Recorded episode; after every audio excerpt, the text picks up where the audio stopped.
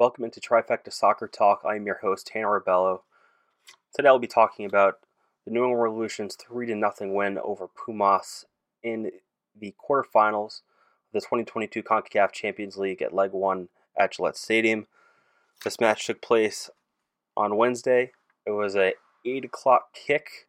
I'm recording this at 11:30 at night, and it's probably posting, you know, sometime early Thursday morning. Um, this was a snow match. Uh, it was 32 degrees at kickoff.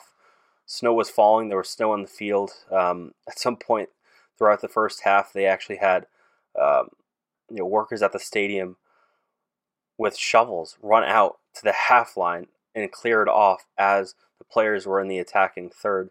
Um, so snow was a factor throughout this game. It was, it was incredibly difficult for players, uh, both for the Revolution and for Pumas obviously for the Revolution, they train in this weather pretty regularly, but for Pumas coming up from Mexico, it certainly was a uh, a climate shock for them. And, and, to be honest, Pumas didn't show up in this game. There was a couple moments where um, they had some danger in the attacking third, uh, but for the most part, this game was all Revolution. Um, the scoreline was three to nothing, but you know, in reality, I could have seen this Revolution team scoring six, seven goals um, they were there for the taking, and uh, Pumas didn't really put much of an effort up. Um, so that that really was kind of surprising, you know, when you're talking about a Liga MX team, and this is a Pumas team that's been respectable in Liga MX. Yes, they're eighth in the table. They had a plus five goal differential though, which is third in Liga MX through eight matches. So you expected the team to at least show up. Um, yeah, it was a tough atmosphere. It's never easy to play on turf in the snow at Gillette Stadium, especially for a road team that's not used to do it. But the fact is, Pumas didn't show up in this match. So we're going to hear from Revolution sporting director and head coach Bruce Arena on his thoughts on how the match played out. Very important. This is a 180 minute game, basically.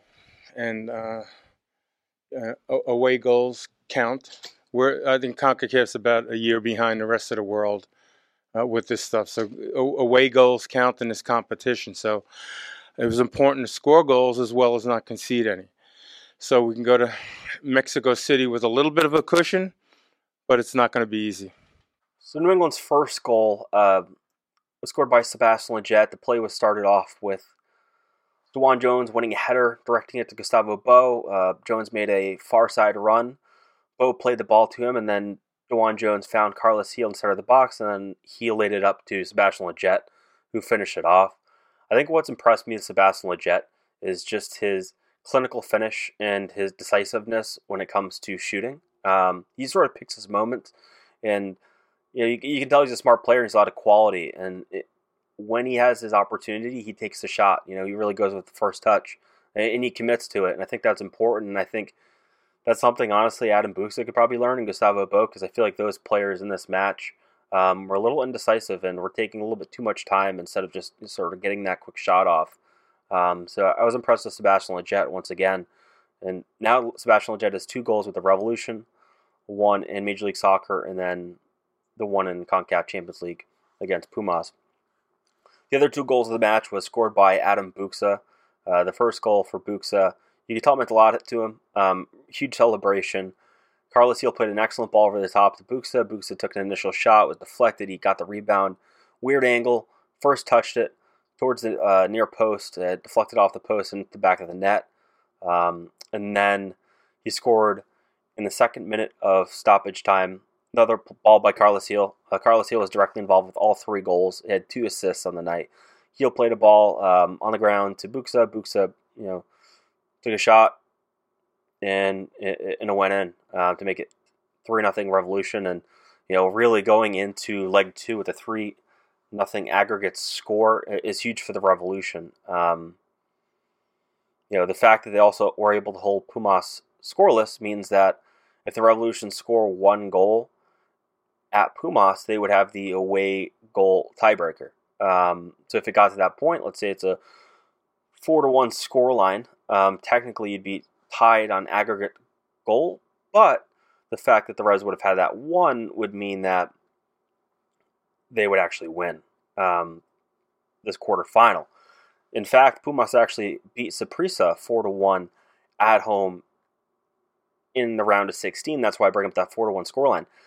Pumas, you have to imagine is going to show up next Wednesday Um, they're going to be in front of their home fans. They're going to be in an environment that they're used to. They're going to be playing at altitude. It's going to be hot. It's going to be humid. It's going to be a tough place for the Revolution to play and get a result out of. So the fact that you can go down there three nothing, you can essentially park the bus you're the Revolution. You maybe go three at center back, and, and you really play ultra conservative. Um, you don't. It, it's tough, right, for an approach. But I think you're the Revs, you can go down there and just basically say, "Well, we're not going to let you score. It's going to be very difficult to score. We're going to make it compact. You can make the game very tough. Um, maybe you get something on the counter, but if you're the Revolution, you're okay losing 1 0, 2 0 down there. Um, that's perfectly acceptable. Uh, it, it will be interesting to see how they approach it. I think talking about the Saturday match against Real Salt Lake in Major League Soccer, I'm certain there's going to be a lot of rotation. In fact, I'd be shocked if any of the starters in this match played. Maybe you see Arne Traustason um, get in that match, but I'd be shocked to see uh, a choice starting 11 against Real Salt Lake in Major League Soccer because I, would imagine the Revolutionary want to put themselves in the best position for leg two at Pumas because this competition really does mean a lot. It feels like the Revolution have the team that could potentially be the first Major League Soccer team to win this competition. So um, it was a huge win at Gillette Stadium. Yeah, there wasn't a lot of fans there, but you know it was snowing. They won three nothing, um, and arguably this is the biggest fr- win in this franchise in a very long time. Um, no, this was a big game for them. It, it was a must-win game, and not just must-win, win in style. That's what I said coming into this match. They need to win with style, and that's exactly what they did. You know, three nothing. That's a huge win for this team. Um, you know, and I think it proves to you know rest of Concacaf that the Revolution are a serious team, and they have quality. Uh, and you saw that. You know, DeJuan Jones might have been the best player in the field. Uh, he, he, was running over Pumas. They had no answer for him. Uh, DeJuan Jones, 89% pass uh, completion percentage. That was the highest amongst Revolution starters. I thought one looked very, very good. Um, and it sort of continues this case that not only should be part of the United States men's national team conversation, DeJuan Jones should be a transfer target this summer. Um, it'll be interesting to see if that ends up coming to fruition, but I think, you know, based on his level of play and his quality, I'd be shocked if the Revolution don't field offers on him uh, from Europe. He is under contract to sign a contract extension, so certainly they'd have to get a pretty hefty offer to move him. But the way he's playing, you can tell that DeJuan Jones uh, is meant for bigger things in Major League Soccer.